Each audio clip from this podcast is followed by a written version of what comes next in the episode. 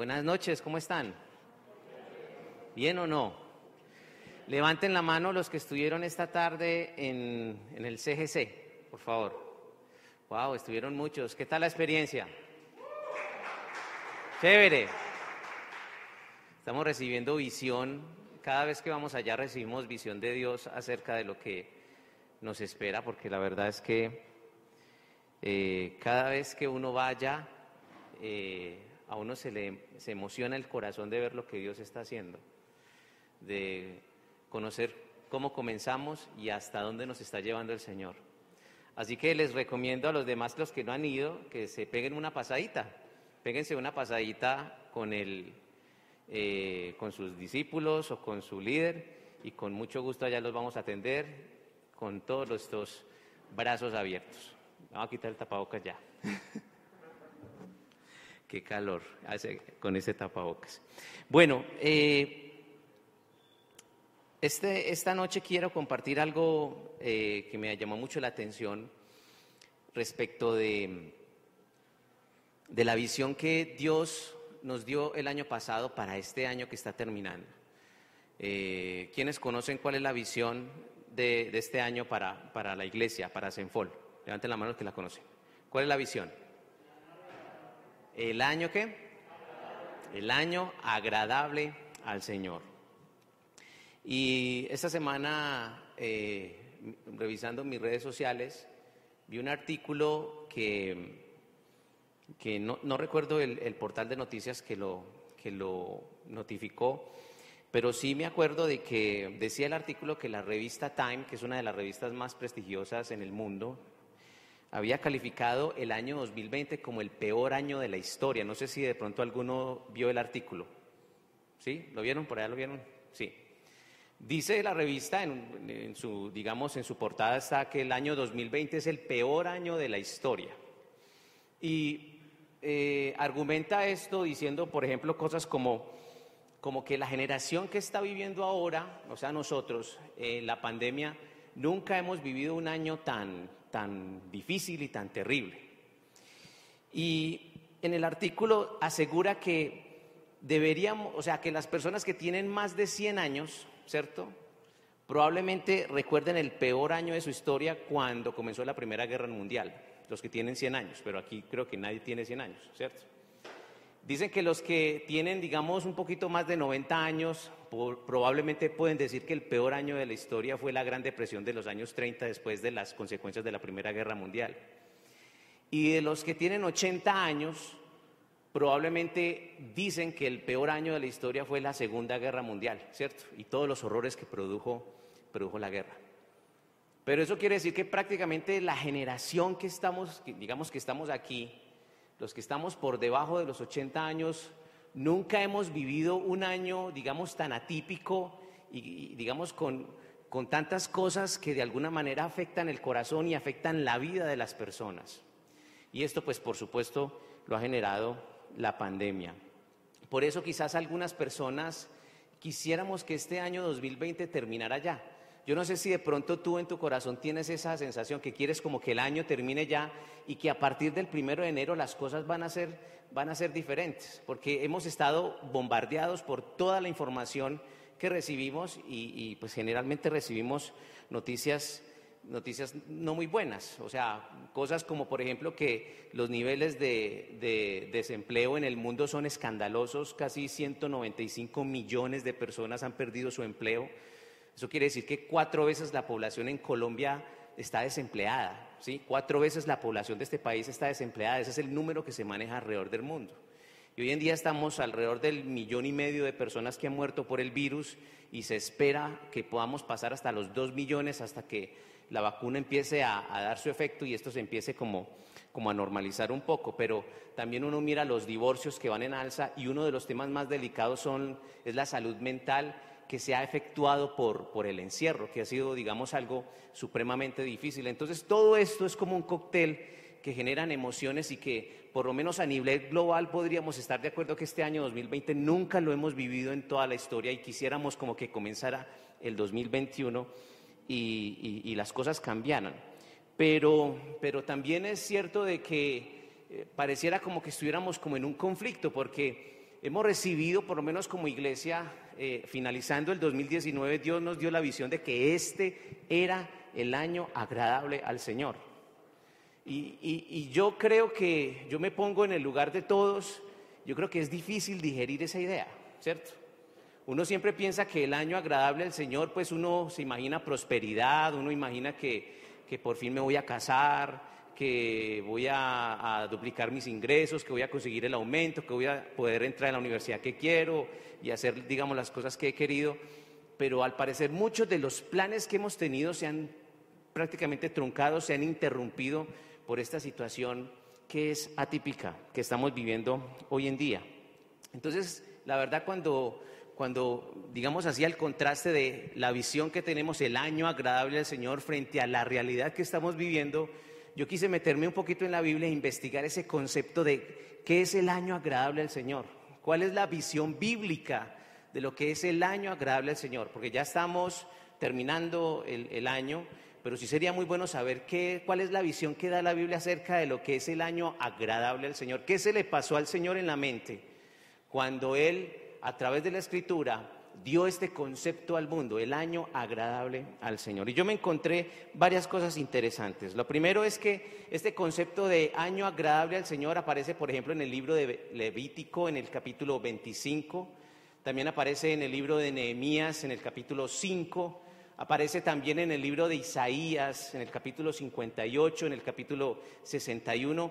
Y finalmente en el Nuevo Testamento el concepto del año agradable al Señor aparece en Lucas capítulo 4, que es una aparición pública de Jesús en la sinagoga, eh, hablando acerca de Isaías capítulo 61.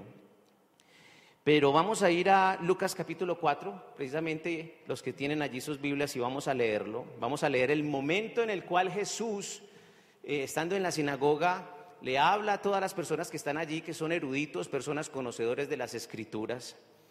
Y él va a leer un, va a sacar un extracto del libro de Isaías. Lucas capítulo 4, versículo 18. Lucas 4, 18, del 18 al 19. Dice así, el Espíritu del Señor, léalo conmigo, dice, el Espíritu del Señor está sobre mí por cuanto me ha ungido para dar buenas nuevas a los pobres, me ha enviado a sanar a los quebrantados de corazón, a pregonar libertad a los cautivos y vista a los ciegos, a poner en libertad a los oprimidos y qué más? Léalo fuerte. ¿A qué? A predicar el año agradable del Señor. Jesús estando allí frente a todos los eruditos y las personas conocedoras de las escrituras, lee un fragmento de la profecía de Isaías. De hecho, el texto dice que esa, Jesús termina diciendo esa profecía se ha cumplido hoy, ¿cierto? Y de ahí prácticamente lo sacaron a patadas de ese lugar. Pero de todo lo que dice el Señor en ese versículo, Él termina diciendo, y a predicar el año agradable al Señor. Y uno tiene que hacerse esta pregunta, es, ¿qué es el año agradable al Señor? Y mirando, digamos, todos los versículos que hacían relación al año agradable al Señor en Levítico, Nehemías, Isaías y finalmente Lucas, yo llegué a la conclusión que el año agradable al Señor es la respuesta de un hijo o de una hija de Dios a la necesidad de otro. La respuesta de un hijo o una hija de Dios a la necesidad de otra persona. Uno siempre piensa que el año agradable al Señor es el año donde Dios me va a bendecir a mí, donde Dios me va a dar a mí, donde Él me va a dar todo lo que yo necesito, todo lo que yo quiero, como yo lo quiero, y, de alguna manera bajo todas mis exigencias, porque es el año agradable al Señor, uno imagina una bendición, un, un tsunami de bendición sobre nosotros. Pero por lo menos por como la Biblia lo plantea, el año agradable al Señor tiene que ver con la respuesta de un hijo de Dios o de una hija de Dios frente a la necesidad de otra persona. O sea, cuando un cristiano ve que su hermano o ve que una persona tiene necesidad, la Biblia llama a esa persona a tener un deber de corresponsabilidad, o sea, de ayuda, de extender la mano. Eso es un valor que nosotros no podemos perder. Y precisamente esa fue la visión que Dios nos dio. Pero yo a veces creo que a veces interpretamos mal los conceptos y creemos que es que el año agradable del Señor es que el Señor me va a dar todo lo que yo quiero, todo lo que necesito, que me va a dar todas mis exigencias, que prácticamente va a cumplir toda mi agenda y todas, digamos, mis requerimientos como los tenía y que Él lo va a hacer. Pero se nos olvida que el concepto bíblico de año agradable al Señor tiene que ver con lo que yo voy a hacer para ayudar a otros, para bendecir a otras personas. Por lo menos eso es lo que, lo que plantea en la escritura. Entonces, dice el libro de Levítico que el año agradable al Señor era un, un, año que la Biblia denomina el año de jubileo. ¿Cómo se llamaba? Jubileo. El año de jubileo está en el Antiguo Testamento para quienes quieren leerlo, Levítico capítulo 25, el versículo 14 en adelante. Era un año que Dios determinó para su pueblo, para liberar al pueblo de las deudas, para que el pueblo pudiera recuperar el patrimonio perdido, para que si tú debías dinero a alguien, esa deuda te fuera condonada. Y ese año de jubileo se repetía cada 50 años cada 50 años. O sea que una persona promedio, 80, 90 años, si le va muy bien viviendo, podía tener en su vida un año de jubileo. Y en ese año de jubileo, las personas lo esperaban con mucha expectativa, porque digamos, si tú tenías una tierrita, tenías tu casa, tenías una finquita con tu ganado y lo perdiste por una crisis económica o por la razón que haya sido, cuando llegara el año de jubileo tú podías recuperar esa tierra, pero te demoraba 50 años en poder recuperar eso. Era una manera, una manera como Dios quiso sustituir, consolar y generaba profunda alegría en el pueblo. La gente esperaba el año de jubileo porque era el año donde ellos iban a recuperar lo que se había perdido. La tierra descansaba de todos sus trabajos.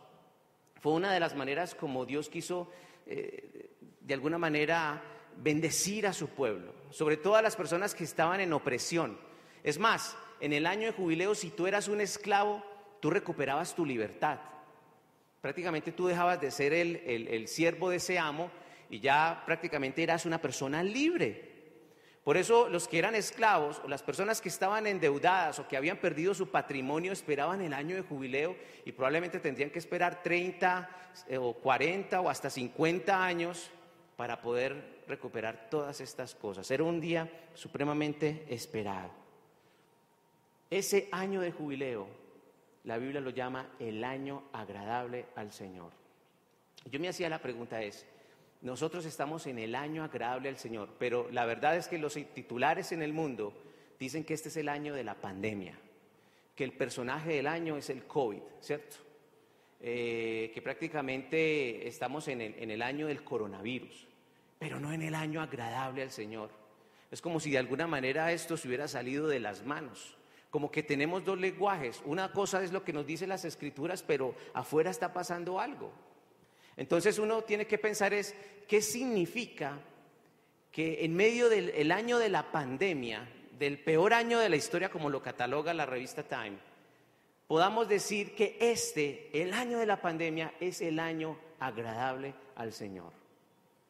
Y la verdad lo vine a entender, no sé si lo vine a entender muy tarde, pero cuando la Biblia dice año agradable del Señor, tiene que ver con la respuesta que yo le voy a dar a una persona que necesita ayuda. Y si hoy miramos el mundo como está, como está nuestro país, nuestra ciudad, por cuenta de esta pandemia, las crisis se han multiplicado. Más que nunca los matrimonios necesitan ayuda. Más que nunca las empresas necesitan ayuda. La crisis económica ha generado que se desate una crisis familiar increíble. Más que nunca la salud mental de las personas está en vilo. O sea, la crisis que estamos viviendo ahora por, el, por, el, por esta pandemia, por el COVID, ha hecho que por lo menos nosotros como iglesia podamos ofrecer una respuesta. El año agradable al Señor tiene que ver con que nosotros podamos ayudarle a otra persona. Y seguramente nosotros en nuestros contextos tenemos muchas personas que tenemos que ayudar. Por ejemplo, vamos a hablar del tema del jubileo. Si tú, eh, si, alguien, eh, si, tú, si alguien te debía un dinero, supongamos que te debía 3 millones de pesos, y tú conocías las razones por las cuales esa persona no te había pagado, sabías que se había quedado sin empleo, o que de alguna manera el ingreso que tenía no le daba para pagar esa deuda, tú estabas en la responsabilidad de qué? De condonar esa deuda, de perdonar esa deuda. Porque era una manera de ayudar al otro. Ese era el año agradable al Señor. Es que mire lo que dice eh, el Señor en Lucas capítulo 18. Dice, el Espíritu del Señor está sobre mí por cuanto. O sea, el Señor Jesús está diciendo, el Espíritu Santo está sobre mí. Por eso, por eso, como el Espíritu Santo está sobre mí, o sea, está diciendo, ¿por qué razón el Espíritu Santo está sobre mí? Porque el Espíritu Santo me ungió para dar buenas noticias a los pobres. ¿Cuál es la noticia a los pobres? Tus deudas han sido perdonadas. Eso es profunda alegría. Usted cuando le dé plata a alguien y le dicen, hermano, no me pague eso, de eso así. A usted le da pena, pero después usted le da mucha alegría o no. ¿Cierto que sí? Usted va a dormir mejor. Usted va a dormir mejor, por supuesto. O resulta que usted eh, hipotecó su casa y prácticamente perdió la casa y llega al banco y le dice, vale, devolvemos la casa. Eso no produce alegría. Eso produce profunda alegría. Y luego el Señor dice, Lucas capítulo 4, 18, dice, me he enviado a sanar quebrantados de corazón. Dice, a pregonar libertad a los cautivos. O sea, a los que son esclavos, ahora son libres en el año del jubileo, en el año agradable al Señor. Dice, y vista a los ciegos, a poner libertad a los oprimidos. Dice, a predicar el año agradable al Señor. O sea, el año agradable al Señor tiene que ver con lo que Jesús hizo. Es, ellos me necesitan, me necesitan los cautivos. Me necesitan los quebrantados de corazón, me necesitan los oprimidos, me necesitan los ciegos. ¿Y qué voy a hacer yo? ¿Qué es lo que voy a hacer yo? Ese es el año agradable al Señor. Seguramente tú, eh, digamos, en este tiempo, eh, empieces a hacer o a proyectarte en lo que va a pasar el próximo año. Y eso está bien. Pero más o menos hace un año, en el 2019, muchos de nosotros hicimos la famosa cartica donde anotamos todas las cosas que queríamos lograr este año, ¿cierto que sí? Algunos lo hacen, otros no, ¿cierto? Desempolven esa carta. De pronto algunos la tienen en su mesa de noche o la tienen guardada en un archivo en un computador. Revisen esa carta. Y no sé cómo sea, pero puede pasar que muchas de las cosas en las cuales tú te habías proyectado a cumplir no se dieron, no se dio. Es más, si tú pudieses cuantificar en un porcentaje cuántas, digamos, en un porcentaje, cuántas de esas cosas se cumplieron, en qué porcentaje, ¿cuál sería la cifra? ¿20%, 30%, un 50%? Pregúntele a la persona que está a su lado, pregúntele, dile, ¿cuánto porcentaje se cumplieron las cosas que querías para este año? Pregúntele, a ver más o menos qué le dice. A ver, 20%, 10%, 100%.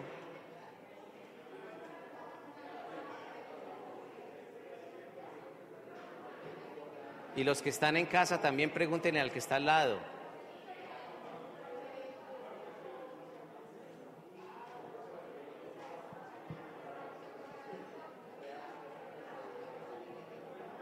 ¿Quiénes dicen 30%? 30%. Estamos en una subasta. 30%. 40%. 40%. Muy bien. 50%. 60. 60%. 60. Muy bien. 70. 70%. Muy bien. 80%. 90%. 100%. Bien. ¿Y los que, y los que dicen 10%? A ver, que no me... 0%. Ahí sí nadie levanta la mano, da pena. Tuvimos una agenda. Queríamos que esa agenda se cumpliera. Teníamos unos planes. Teníamos unos propósitos definidos. Y parece ser que como que en un ventarrón nada de eso se pudo, se pudo dar. Algunos querían casarse y tener la boda de sus sueños y no se dio. Otros querían entrar a la universidad y les dijeron que tenían que ver las clases en la casa. Otras personas querían, digamos, ascender en su trabajo y tener la oficina del frente que era la más bonita y les tocó trabajar en la casa. Planes, planes y planes. Y los que nos falta por hacer. Pero por encima de los planes, recuerda, siempre están los propósitos. Los planes obedecen a los propósitos, no los propósitos a los planes. Cuando tú tienes el propósito claro, entonces puedes planear. Nadie se imaginaba en su cabeza que esto iba a pasar. Y esto afectó a todo el mundo, a creyentes y a no creyentes. También nosotros. Miren, nosotros como iglesia también teníamos una agenda. Teníamos eventos, íbamos a hacer un congreso ahora finalizando año de profesionales. No lo pudimos hacer. Le damos gracias a Dios de que ahora nos estamos reuniendo. Pero realmente la reunión que teníamos que tener es por ahí seis veces las personas que están aquí. Seis o siete veces las personas que están aquí. Y para donde vamos, que va a ser un lugar donde vamos a poder estar más personas, pues por ahora no lo vamos a poder hacer así como queríamos. Son planes. Lo teníamos en mente, nos emocionábamos. Queríamos de alguna manera hacer algo con ese auditorio repleto de gente. No lo podemos hacer. ¿Y eso está mal? No. Era un, era un plan bonito, era un propósito bonito, sí. Pero Dios tenía algo diferente en mente. Dios tenía algo diferente en mente. Dios tiene una agenda. Y en la agenda de Dios nunca puedes olvidar, porque esto te va a dar a ti y a mí perspectiva eterna, es que el Señor Jesús viene por su iglesia. Eso es un hecho. ¿Sabes qué significa eso? Que el Señor tiene toda la autoridad de trastocar nuestra agenda y nuestros planes y hacer que todo pueda converger para que se cumpla el propósito. ¿Y cuál es el propósito? Que el Señor Jesús regrese por segunda vez a esta tierra. Y la Biblia dice que para que eso ocurra, esto se va a poner un poco loco, un poco loco, y un poquito más, y un poquito más. Pero Dios tiene una agenda. Pero qué bonito es cuando tú le entregas tu agenda y tus planes al Señor para que Él los canalice. La Biblia dice, el hombre tiene muchos pensamientos, pero la respuesta viene del Señor. El hombre tiene muchos pensamientos y planes, pero Dios es el que responde. Qué bueno hacer los planes de la mano de Dios. Y si no ocurren, pues por lo menos sabes que lo hiciste en la presencia de Él. Sabes que Dios tiene una agenda superior a la tuya. Y que de alguna manera nuestra agenda debe estar sujeta a la agenda de Él. Nuestra agenda debe estar sujeta a la agenda de Dios. No podemos pretender que Dios se sujete a nuestros caprichos e intereses. Queríamos esto, pero no se dio. ¿Listo? Señor, gracias. Esa es una de las palabras que debe salir de tu boca en este tiempo. De tu boca y en mi boca debemos decir gracias. Gracias, Señor, porque quisiéramos abrazarnos, quisiéramos poder eh, cantar y levantar nuestra voz y hacerlo sin este tapabocas. Estamos acalorados con el tapabocas, pero gracias, Señor al final esto no es para siempre. Eso es una transición. Es un momento en, nuestra vida, en nuestra agenda, pero Dios tiene el control. Y a pesar de que pareciera como que el, el mundo tiende a enloquecerse, el Señor sabe lo que está pasando y sabe lo que está haciendo. Él lo sabe. Así que, de alguna manera, nosotros tenemos que aprender a sujetar nuestros intereses a los intereses de Él. Y me gusta que podamos terminar con algo que encontré en el libro de Reyes, que creo que nos va a ayudar a hacer un buen balance de este año. En, el segundo, la segunda carta de Reyes, en el capítulo 6, versículo 15 al 17, hay una experiencia de un hombre llamado Eliseo, quien era profeta de Dios, junto con su asistente tuvieron, tuvieron una visión muy bonita dos percepciones diferentes que me gustaría compartir. Porque la pregunta que tenemos que hacer es, ¿qué balance podemos hacer de este año? No hacer el balance global, porque el balance global ya lo han dicho los noticieros y las redes sociales se han encargado de decir el balance global, el peor año de la historia. Pero quiero hacer esta pregunta es, ¿cómo ha sido este año para ti? ¿Cuál es el balance que puedes hacer de este año en tu vida? ¿Cuál es el balance que puedes hacer este año en tu vida? Segunda de Reyes capítulo 6, versículo 15 al 17. Dice, y se levantó de mañana y salió el que servía al varón de Dios. Y he aquí el ejército que tenía sitiada la ciudad, con gente de a caballo y carros. Entonces su criado le dijo, ah, Señor mío, ¿qué haremos? Y él le dijo, no tengas miedo porque más son los que están con nosotros que los que están con ellos. Versículo 17. Y oró Eliseo y dijo, te ruego, oh Jehová, que abra sus ojos para que vea. Entonces Jehová abrió los ojos del criado y miró, y he aquí que el monte estaba lleno de gente de a caballo y de carros de fuego alrededor de Eliseo. Los había sitiado, estaba Eliseo con su asistente. El asistente allí es ese criado que aparece en la escritura en el versículo 15. Eliseo, profeta de Dios, con su asistente. Estaban sitiados y rodeados del ejército asirio. Personas a caballo con todo el armamento, digamos, armamento de, la, de última generación en aquel momento. Estaban bajo una amenaza tremenda, expectativas de vida cero. Pero dice la escritura que el criado, el asistente de Eliseo, cuando vio eso, tuvo, tuvo miedo. Y la expresión que él hace es la siguiente, está en el versículo 15. Ah, Señor, ¿qué haremos? Ah, Señor mío, Eliseo, ¿qué vamos a hacer? Nos van a matar, es lo que está diciendo este hombre, aterrorizado. Es un ejército completo contra, contra nosotros nos van a matar, nos van a acabar, no hay, no hay forma de vivir, la probabilidad de vida es cero, no hay manera de escapar. Pero dice el versículo 16 que Eliseo le respondió y le dijo, ¿qué le dijo? No tengas qué, no tengas miedo. Le dijo, no tengas miedo. Y la razón que le da Eliseo para no tener miedo es porque son más los que están con nosotros que los que están con quién? Con ellos. Mire la visión.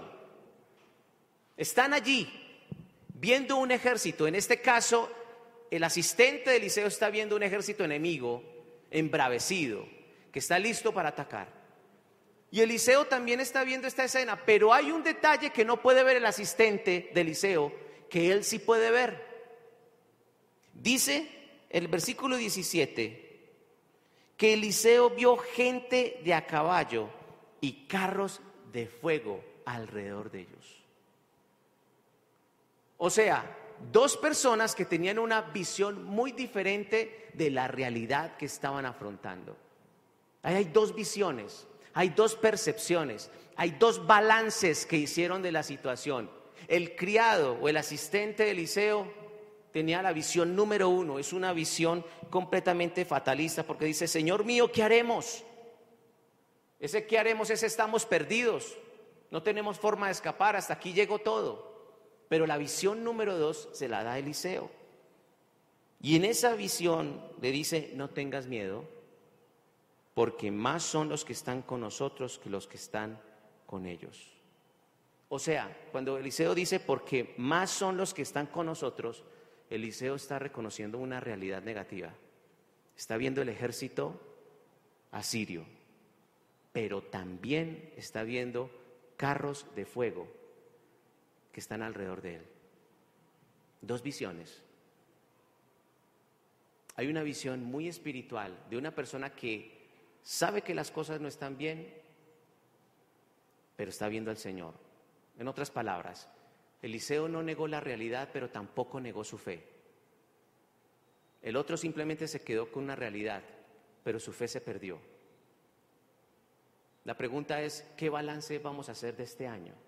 ¿Estamos viendo carros de fuego o estamos viendo un ejército enemigo que está pronto para destruirnos? La pregunta es, ¿qué personas están alrededor nuestro que necesitan nuestra ayuda? Es el año agradable al Señor. Es la respuesta que tú le vas a dar a alguien que está en necesidad.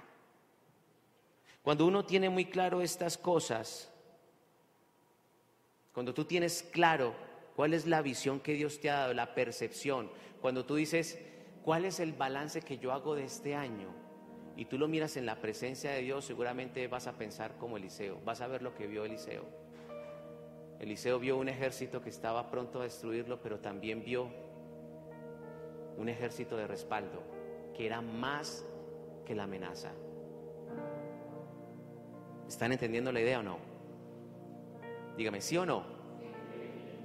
Un ejército que está pronto para destruirlo, pero también estoy viendo un ejército de respaldo que es mucho mayor que la amenaza. Entonces, dice la escritura, versículo 17, y oró Eliseo y le dijo, Señor, te ruego que abras los ojos de él para que vea. Y entonces cuando oró, ¿qué pasó? Él comenzó a ver qué? Lo que estaba viendo Eliseo. ¿Quieres tener la visión de Dios para este año que termina y para el que comienza? Tienes que orar. Orar. Dice la Biblia que cuando él oró por, por su asistente, cuando le dijo, Señor, abre los ojos para que Él vea lo que yo estoy viendo, inmediatamente sus ojos fueron abiertos. Eso lo que muestra la Biblia es que Él tuvo una visión espiritual. Él estaba ciego, Él se quedó en el problema, Él se quedó ahí enraizado en el problema, no hay salida, pero inmediatamente oró, vino la respuesta de Dios, sus ojos fueron abiertos y comenzó a ver los milagros de Dios. Y comenzó a ver el respaldo de Dios. Ustedes saben cómo termina la historia, es una victoria aplastante. Dios preservó la vida de él y de su asistente. Para que tú tengas la visión de Eliseo tienes que orar. Tienes que orar. Uno puede decir, ok, los medios de televisión y la publicidad puede decir que este es el peor año de la historia, pero probablemente a nivel personal no lo sea, o quizás sí, quizás sí, porque quizás fue un año de pérdidas, perdimos gente querida, perdimos nuestro empleo, nos redujeron el salario, nos enfermamos, salimos con una incertidumbre tremenda, estamos con tantas restricciones, no podemos abrazarnos ni darnos un beso, quisiéramos salir de la reunión e ir a cine y ahora como que uno queda como, como que vámonos, que tiremos Netflix más bien, ¿cierto? Y entonces, Señor, y entonces, no lo olvides, este sí es el año agradable al Señor. Este no es el año de la pandemia, es el año agradable al Señor. Y no es un año. El año agradable al Señor comenzó cuando Jesús se paró en esa sinagoga y comenzó su ministerio. Y terminará hasta que Él venga de nuevo.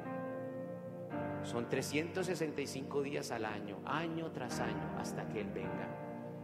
Es esa era de gracia, donde Él dice, comparte el Evangelio, donde Él dice, sana a los de quebrantado corazón, a los que tienen ayuda, necesita, ayúdales, a los que necesitan algo, responde, no sea indiferente. Y si son familia, mucho más. ¿Qué es el año agradable al Señor? tu respuesta ante la necesidad de otro. Y creo que hay mucha necesidad en medio de nosotros. Necesitamos responder. Vamos a orar. Padre bueno, te agradecemos. Aunque el mundo llame que este es el año de la pandemia y el peor año de nuestra historia, Señor, nosotros no negamos la realidad. Esto nos ha golpeado, sí. Pero es el año agradable tuyo, Señor. Sabías que vendría. Nos preparaste para ello, Señor. Y ahora esperas, Señor, la manifestación de tus hijos frente a un mundo que te necesita, Señor.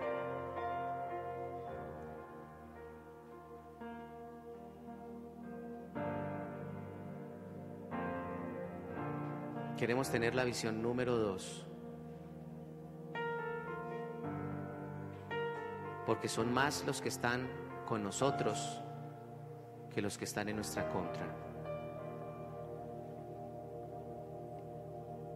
Independientemente de cuál sea tu balance de este año, reconoce que más es Él que lo que te amenaza, que lo que te entristece.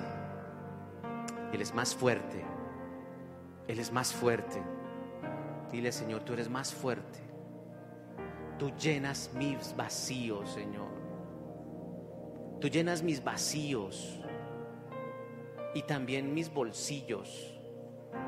Tú llenas mis necesidades afectivas, Señor.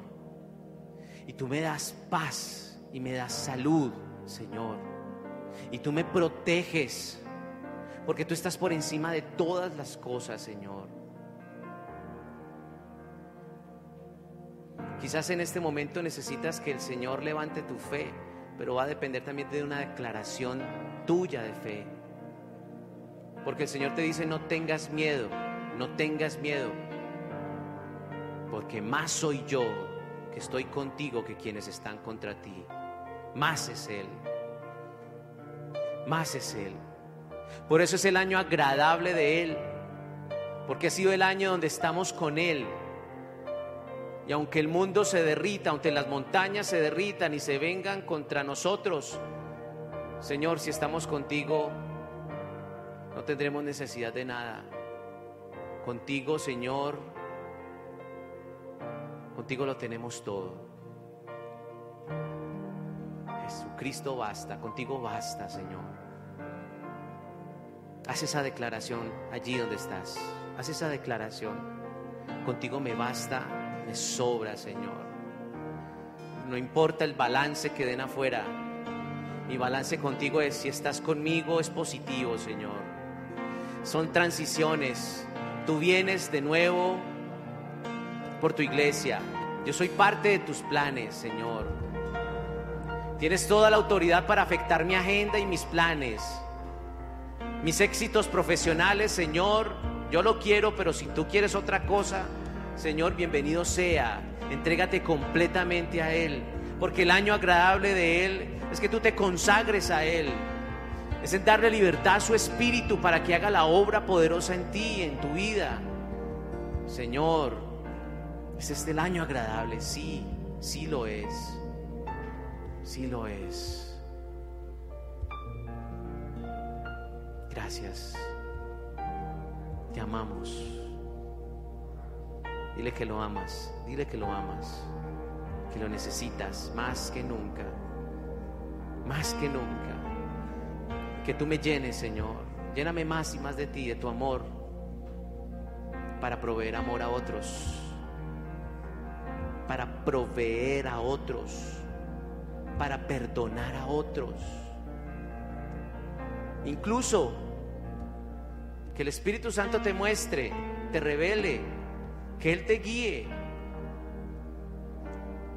Pero hay personas oprimidas que tienes oprimidas y que tienes que dejar ir en libertad. Ese es el año agradable del Señor. Hay deudas que perdonar. Hay deudas emocionales que hay que perdonar. Hay que perdonar, hay que dejar ir porque es el año agradable del Señor. Hay quebrantados de corazón cerca de ti y tú eres respuesta para ellos. Que el Señor te muestre y te guíe. Que lo haga a través de ti. Dile, Señor, que tú lo hagas a través de ti, Señor. Bendito eres. Te amamos, Jesús.